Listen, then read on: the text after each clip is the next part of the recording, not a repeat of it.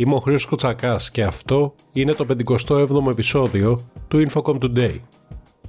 Σε σχέση με τη Βόρεια Αμερική, η Ευρώπη υστερεί στην ανάπτυξη του 5G όπως προκύπτει από την ανάλυση του ετήσιου Ericsson Mobility Report που παρουσίασαν τα στελέχη της εταιρείας στους εκπροσώπους του τύπου στην Ελλάδα. Ειδικότερα, η διείσδυση των συνδρομών 5G στη Βόρεια Αμερική μέχρι το τέλος του 2023 θα φτάσει το 61% με προοπτική το 2029 να πάει στο 92%. Στη Δυτική Ευρώπη τα αντίστοιχα ποσοστά είναι 25% και 85%.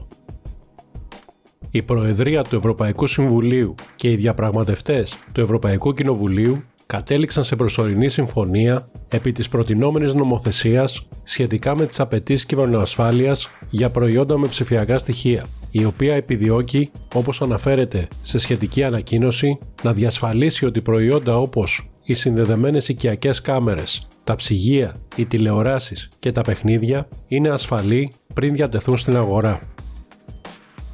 Η Διεθνής Ένωση Τηλεπικοινωνιών δημοσίευσε το πλαίσιο για την ανάπτυξη προτύπων και τεχνολογιών ραδιοεπικοινωνίας για την έκτη γενιά συστημάτων κινητών επικοινωνιών, που έχει αρχίσει να γίνεται ευρέως γνωστή ως 6G.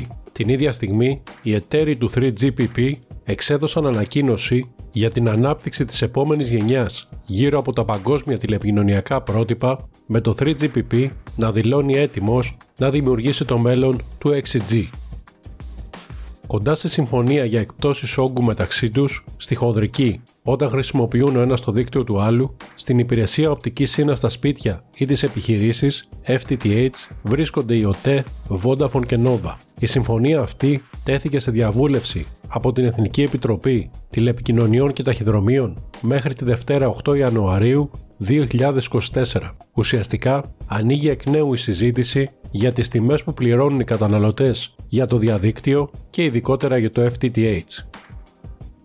Με στόχο την επιτάχυνση της εγκατάστασης υποδομών δικτύων Gigabit σε ολόκληρη την Ευρώπη, το Ευρωπαϊκό Συμβούλιο καθόρισε τη γενική του θέση σχετικά με την πρόταση της Κομισιόν για την αντικατάσταση της οδηγίας του 2014 που αναφέρεται στη μείωση του κόστους των ευρυζωνικών υπηρεσιών μέσω του Gigabit Infrastructure Act. Αυτό, όπως αναφέρεται σε σχετική ανακοίνωση, αποτελεί ουσιώδη νομοθετική πράξη για την επίτευξη των στόχων και των επιδιώξεων συνδεσιμότητας της Ευρώπης όπως ορίζονται στη ψηφιακή πηξίδα της Ευρωπαϊκής Ένωσης για αυτή τη δεκαετία.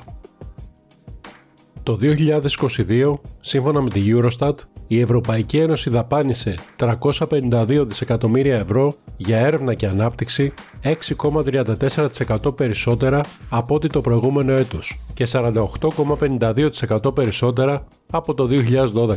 Εξετάζοντας την ένταση έρευνας και ανάπτυξης, δηλαδή τις δαπάνες έρευνας και ανάπτυξης ως ποσοστό του ΑΕΠ, τα στοιχεία δείχνουν μια ελαφρά μείωση από 2,27 το 2021 σε 2,22% το 2022. Μεταξύ 2012 και 2022, η ένταση έρευνας και ανάπτυξης στην Ευρωπαϊκή Ένωση αυξήθηκε κατά 0,14 ποσοστιαίες μονάδες. Οι μεγαλύτερες αυξήσεις καταγράφηκαν στο Βέλγιο, την Ελλάδα και την Κροατία. Το Infocom World 2023 που έρχεται με κεντρικό μήνυμα Did you invest in Greece? New Horizons στις 14 Δεκεμβρίου θα φέρει στο προσκήνιο την πρόοδο και την κοινοτομία στον τομέα των τηλεπικοινωνιών, της πληροφορικής και ευρύτερα της τεχνολογίας. Φέτος, το συνέδριο θα βρεθεί στο σταυροδρόμι του παρελθόντος, του παρόντος και του μέλλοντος, καθώς συμπληρώνονται 30 χρόνια κινητής τηλεφωνίας στην Ελλάδα, αλλά και 25 χρόνια του συνεδρίου Infocom World.